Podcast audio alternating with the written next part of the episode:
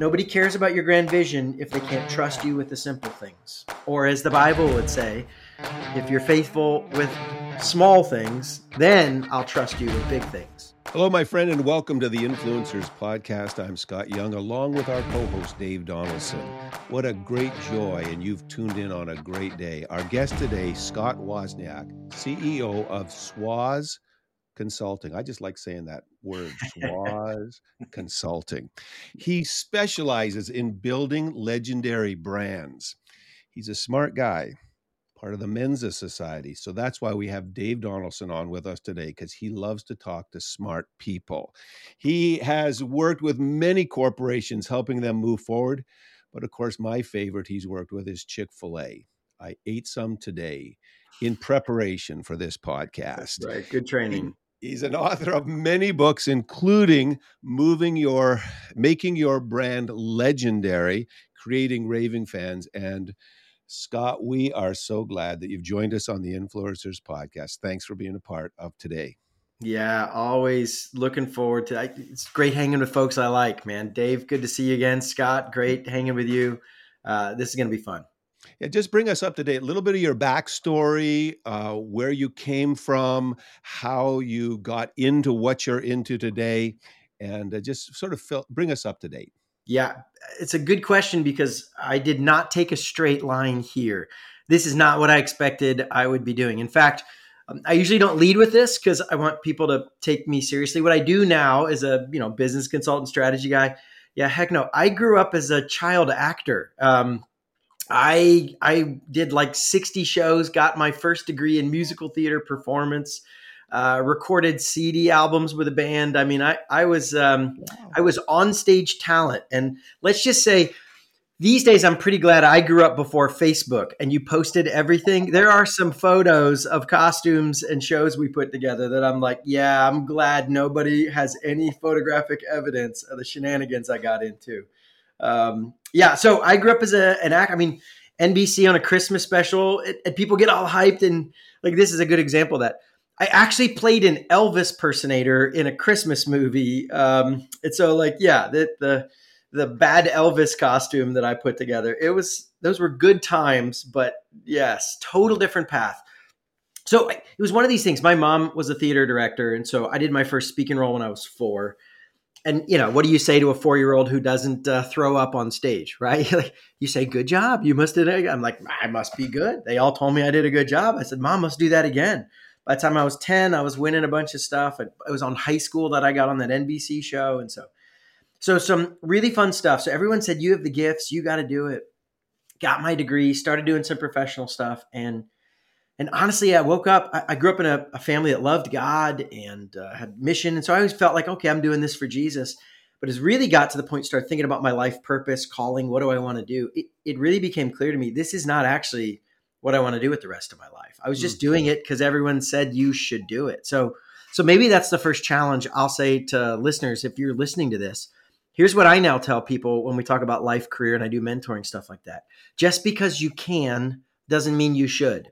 I mean, you might it, it, a classic example, maybe more typical than mine. Say you're good at math, you should go into like finance and accounting, right? Um, maybe, but there's a lot of other ways to use your skills and brain and kind of raw talents for the kingdom. And so, so I'm trying to figure out what to do with my life. So I said, I guess I love Jesus. I should work for ministries. So I went and worked at Focus on the Family, and then a summer camp, I was a leadership guy on their personnel team, and started working for local churches as a youth pastor and youth ministry. And and honestly guys i worked for some really nice guys who loved god and some of them were really bad leaders. Uh, not all of them but and I, I was talking to a mentor and i'm like i don't know i don't even know how to describe it because it's not a moral failure.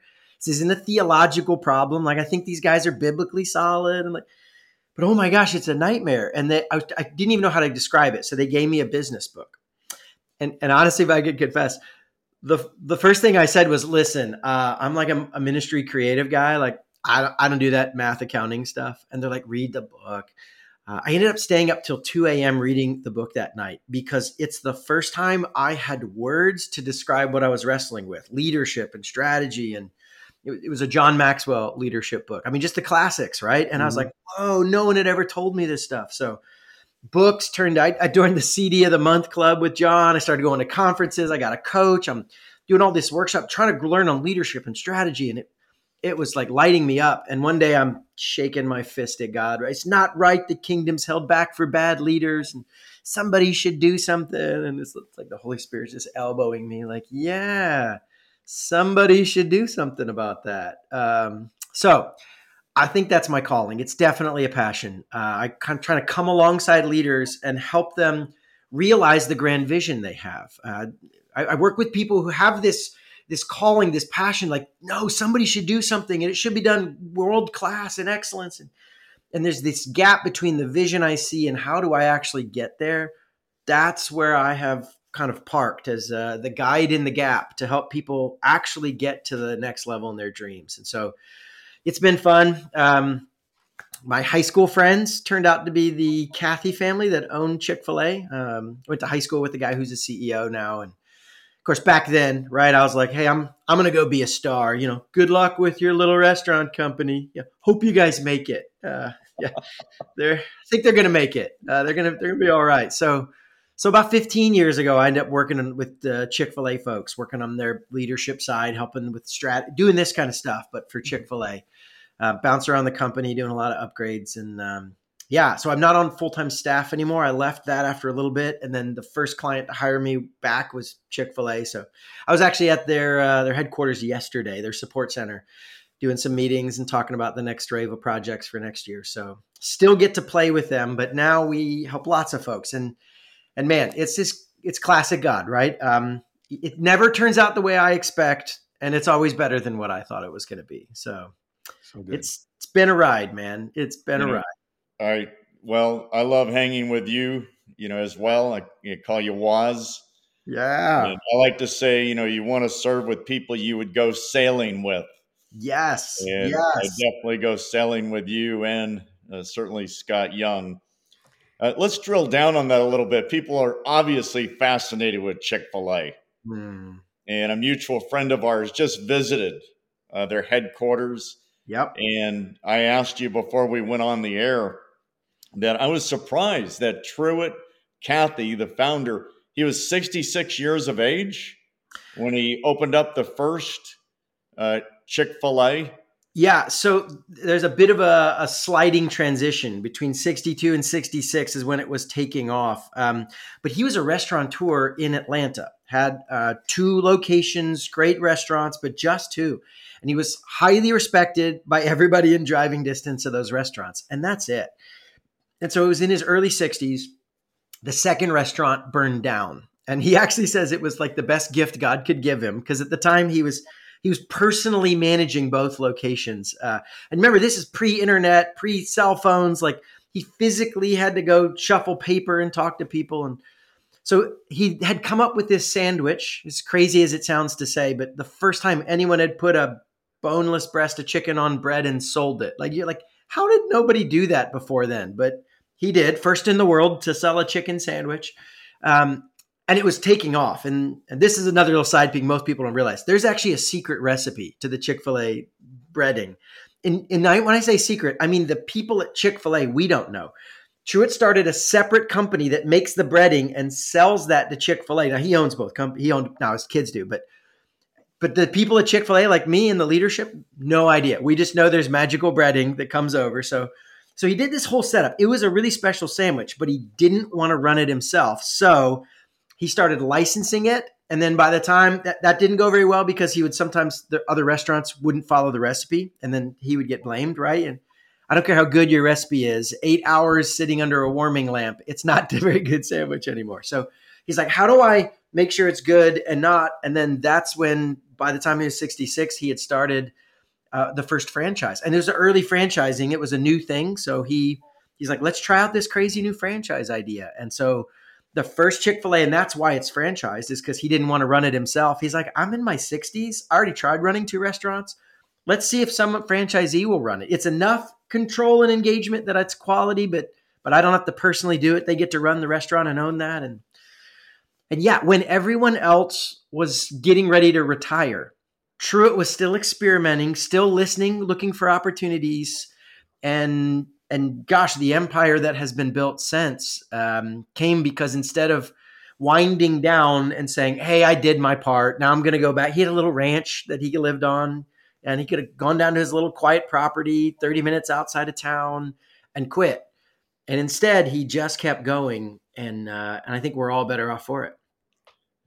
What's the uh, story behind closing on Sundays? That started way before the launch of the Chick fil A sandwich and the franchise. So Truett started his first restaurant. He was a World War II guy, uh, served in the Army, came back. He and his brother took their GI Bill, sold their car, and started a 1950s diner in the 1940s. He's always a little ahead of the curve. But it, we're talking a tiny little diner. It had six stools. I mean, like that's the, that's all they could physically fit in one counter. You cook on this side. There's a counter, six stools one room building, right? And so that was the whole deal. Well, he it was 24 hours a day. They were right between the new Ford plant and the new Delta headquarters, so three shifts a day, and they were working like crazy. And they get to the end of the sixth day on Saturday, and they're like, "We're tired, and also we probably think we should go to church because um, they were Christian brothers." And they're like, "And so we should probably like we're going to take tomorrow off." And then they thought you know, I don't think it's fair for us to do that and then tell our staff that there was only two other people at the time, but tell those guys they don't have to go. So we'll just we'll just take Sunday off. And so from day one, they just said Sunday's off. We're going to church. Do what you want to do, but we don't think we should build this thing in a way that that doesn't honor the Sabbath and this this fundamental idea. And so by the time Chick Fil A came around, you know, thirty years later, uh, Drew was like, "Yeah, of course we take Sunday off. Are you kidding me? Like."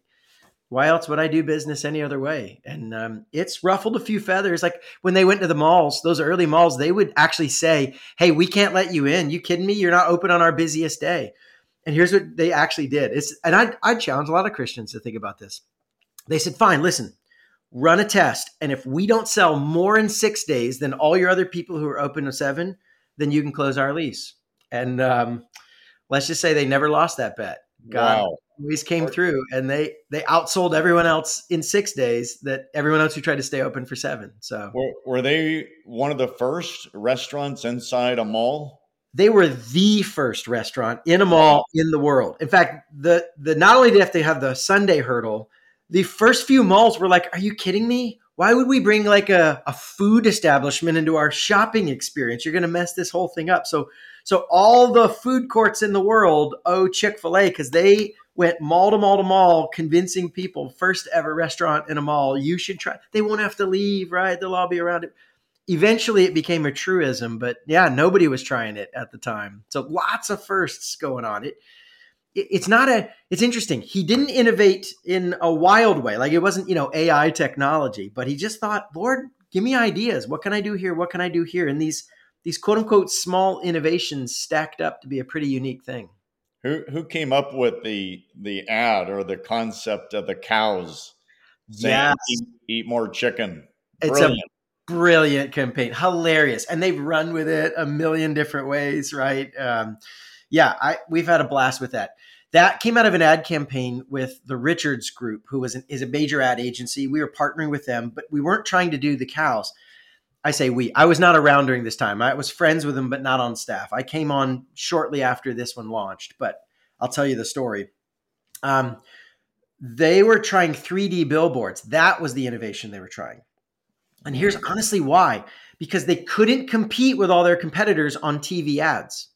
McDonald's and Wendy's and KFC were just killing it, spending hundreds of millions of dollars uh, McDonald's right now is over a billion dollars a year that they spend on marketing and ad, ads just in the US, right? And Chick fil A said, we can't compete with that. We were just a regional brand at the time. This is in the 90s, mid 90s. They said, we can do fun billboards. So let's do 3D billboards. What can you do? And they ran four different ones, and one of them was Eat More Chicken. Uh, 3D cows, eat more chicken. Well, that one just went nuts. Everybody's talking all about it. And they were like, forget all the other billboards go there. Um, so yeah, it was an, an attempt to to zig when everyone else zagged and just say, what can we do that's not crazy expensive? And again, just constant little tweaks that stack up over time. Um, which, if I'm going to interrupt the story a little bit, I'll just say, if you're you want to take some lessons out of Chick Fil A, a lot of people skip to where they are today. This multi-billion dollar hyper creative, the headquarters we were just talking about is this gorgeous campus with really cool stuff. And, you know, there's a cow museum in there and all this fun, fun stuff. That's not, they never started that way and they didn't get there all at once. The one thing they have that I think is more valuable than all the other stuff is that every year they constantly tweak it a little bit and a little bit and a little bit. And if you just keep improving a little bit at a time, and you stay with that for 40 plus years, you end up in a pretty amazing place. Mm. Uh, and you don't have to get there in all one fell swoop. Um, you don't, don't, what does the Bible say? Don't despise the day of small beginnings. Uh, just keep learning. Learn how to learn, and all the other stuff will come to you. Uh, tremendous. So wow. many great principles that that we're here to help people in increase the influence of their life that yes. they can be inspired and you've just given some some real inspiration. I think someone listening will say hey maybe i'm not too old. Right. maybe that that's there. Um, maybe i don't have to change everything. You just gave that principle just change a yeah. little thing um, that uh, uh, don't try to do what everybody else does. Mm follow your own heart closing on sundays 3d billboards. So those are great stories. And you you, you have now taken your business uh, acumen and you've written this great book on making your brand legendary. Yeah. And uh, i'm sure there are some principles some ideas that you would like to communicate uh, to people that are listening to us today just to help to move their life forward. And and the, the principles that you teach apply to business and ministry and churches? Unpack 100%. that for us. Good, glad you called that out. This is this is in the first couple pages of the book, but it's not in the title because honestly, the title gets really long if I try to say it. Like, so so what we ended up doing was writing the book, and the way I say it in the first pages, the language of the book um, officially is for the business owner. We say CEO and company, but in practice you could have the exact same stuff and then just change it to pastor or executive director and members rather than customers. And I don't just say that as a hypothetical. I've been doing this with ministries and nonprofits from from Gateway Church to uh, to Safe House Outreach, homeless shelters to City Serve. I mean, they're marvelous partners I've seen do this stuff, and so these are the same principles um, but I couldn't every single time I mention it use like all three terms that apply. We've done this in healthcare. There's a healthcare version where you talk about your patient instead of your customers. Because what the book focuses on is not the industry specific stuff; it's the human side of the equation, the fundamentals, right? And then you gotta you gotta fill in the gap. So the way you translate it might be different than this. Even even the difference between a church and a homeless shelter, right? There's a there's a slightly different application but there are some fundamental principles and that's what the book talks about. And then it gives you a bunch of the various examples um, here's how these guys did it here's these guys did it. And then you're going to have to sit down with your team and have the conversation.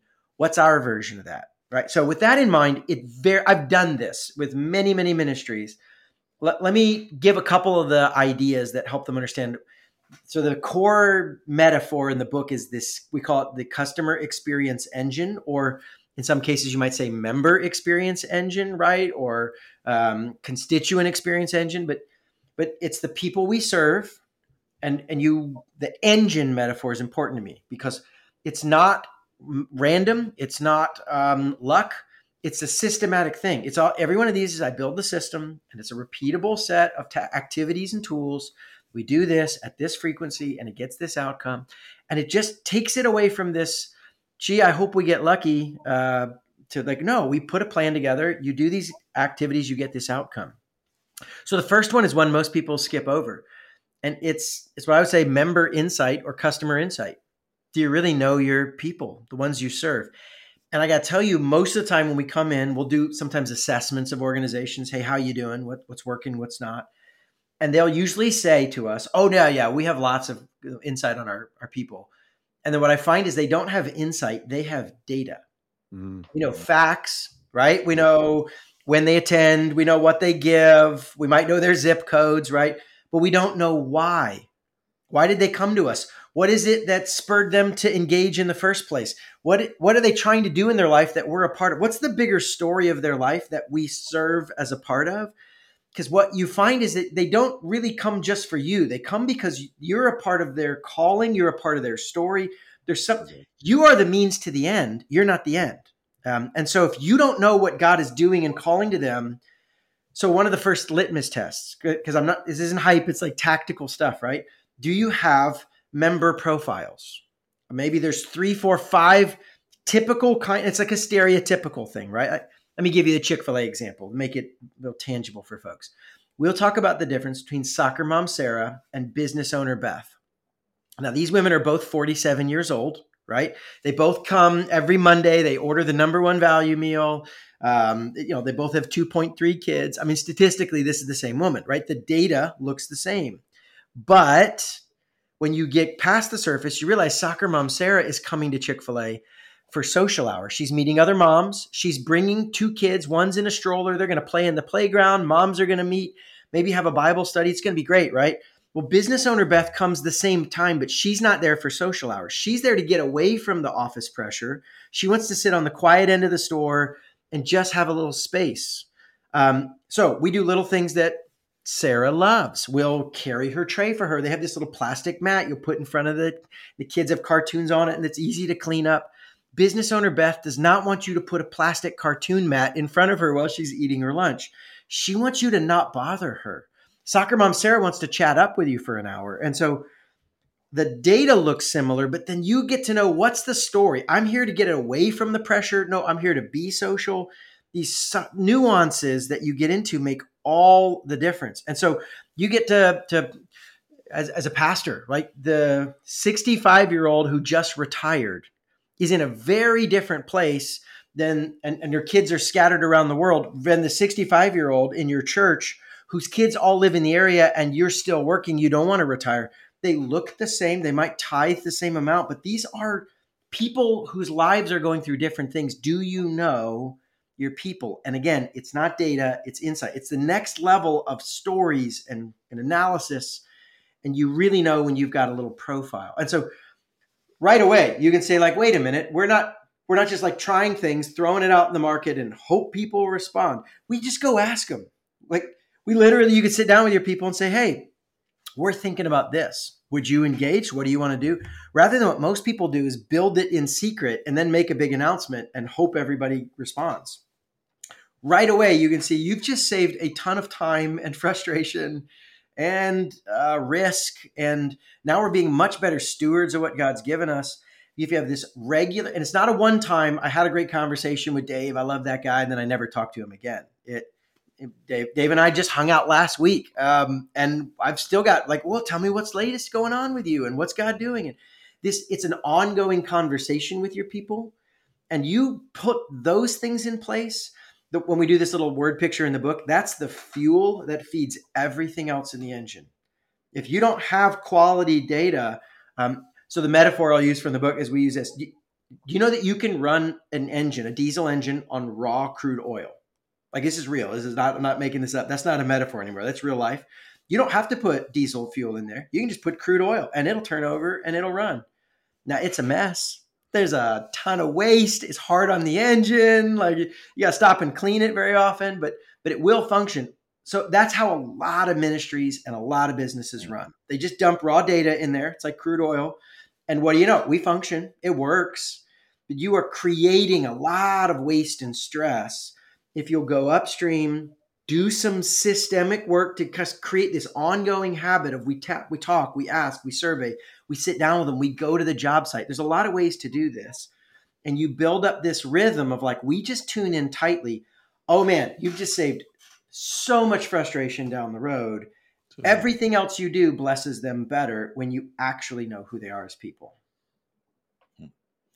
You know, uh, I I know you love being around emerging leaders. Yes. well, and uh, we have the joy of partnering with Grand Canyon University which is such cool stuff happening there. Love what's happening.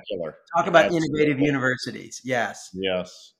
And and you and I have been a part of uh, an association for a while that's really targeting the younger mm. leaders. Mm. And you know, you're one of the most prolific uh, leaders, trainers, facilitators, really idea people that I know.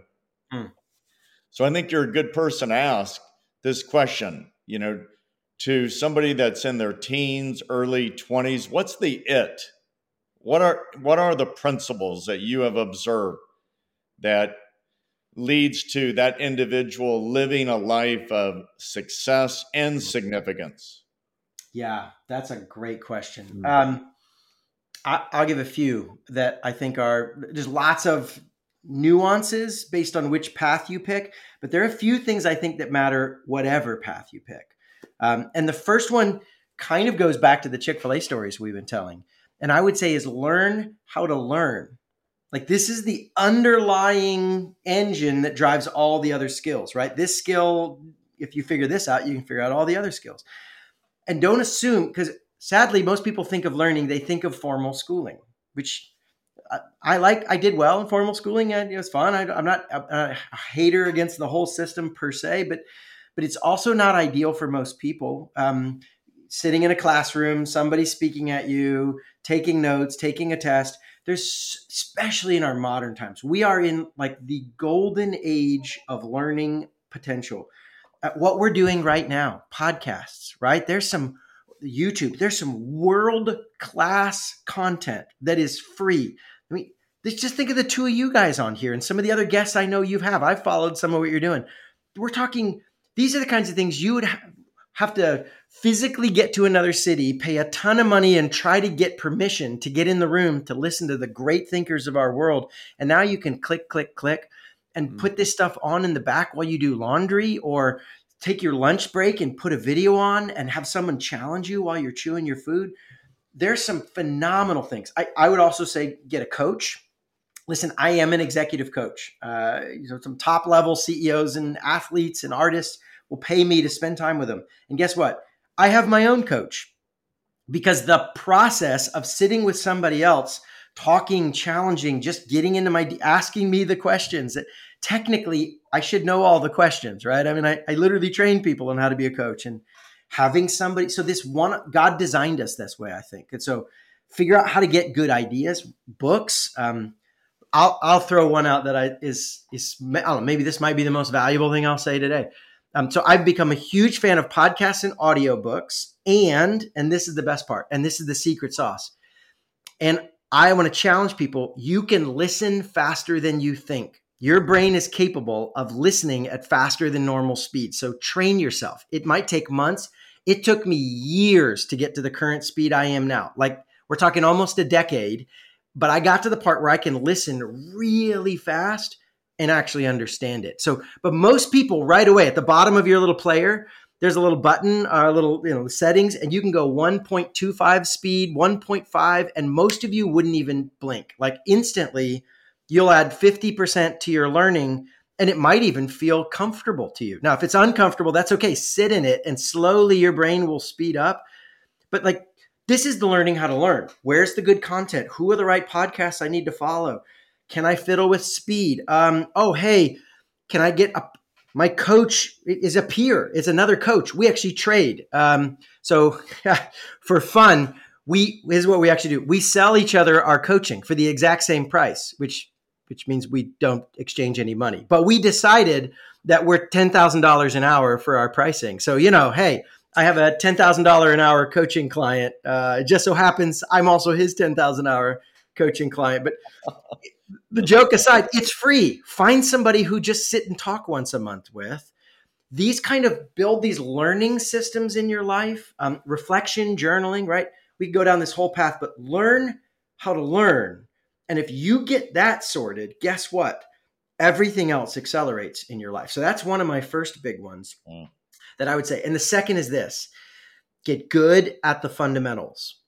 See, the first question everybody asks you is not how skilled are you? I mean, you know, I'm I'm in Mensa and all that stuff. Not how smart are you? Not how proprietary are you? Not not how nice is your team? The question everyone asks first is can I trust you? Can I trust you? And until they can answer yes, nothing else matters. And so there are some fundamentals, especially young folks, that need to figure out that, you know, it's like this is petty and dumb. Yeah, but there are trust signals. I mean, I'll give you one I struggled with showing up on time. now, family of origin, I don't know how this works for you guys. My wife and I, uh, we discovered we had totally different cultures here. We had a lot of um, discussions in those early days of our marriage about what, what was on time, right? Uh, she came from the family like 15 minutes early is on time, right? My family was like, if you're sliding in the door when it's nine, it's nine o'clock, you're nine ish, close enough, we're fine. And so I had a much more casual approach to being on time. Like, hey, we got there, you know, 903, who cares? And what eventually someone had to challenge me with was Scott, 903 is not a big deal when the meeting starts at nine, except when you do it, it's just a pattern of you said you'd be there at nine and it was a little off and it's about trust. It's and the pattern of tiny things can actually be a big thing. No one of those 903s was a big deal, but a pattern of 903s actually can be a big deal because it's not it's like no one was saying anything in the first three minutes of the meeting. Who cares, right? This is 21 year old Scott complaining. Uh, and they're like, well, it's about trust. And so operational excellence is not the fancy stuff. It's am I show up on time? When I say I'm going to do something, did I do it when I said I was going to do it? Um, did I exaggerate or was I accurate when I described what was really going on?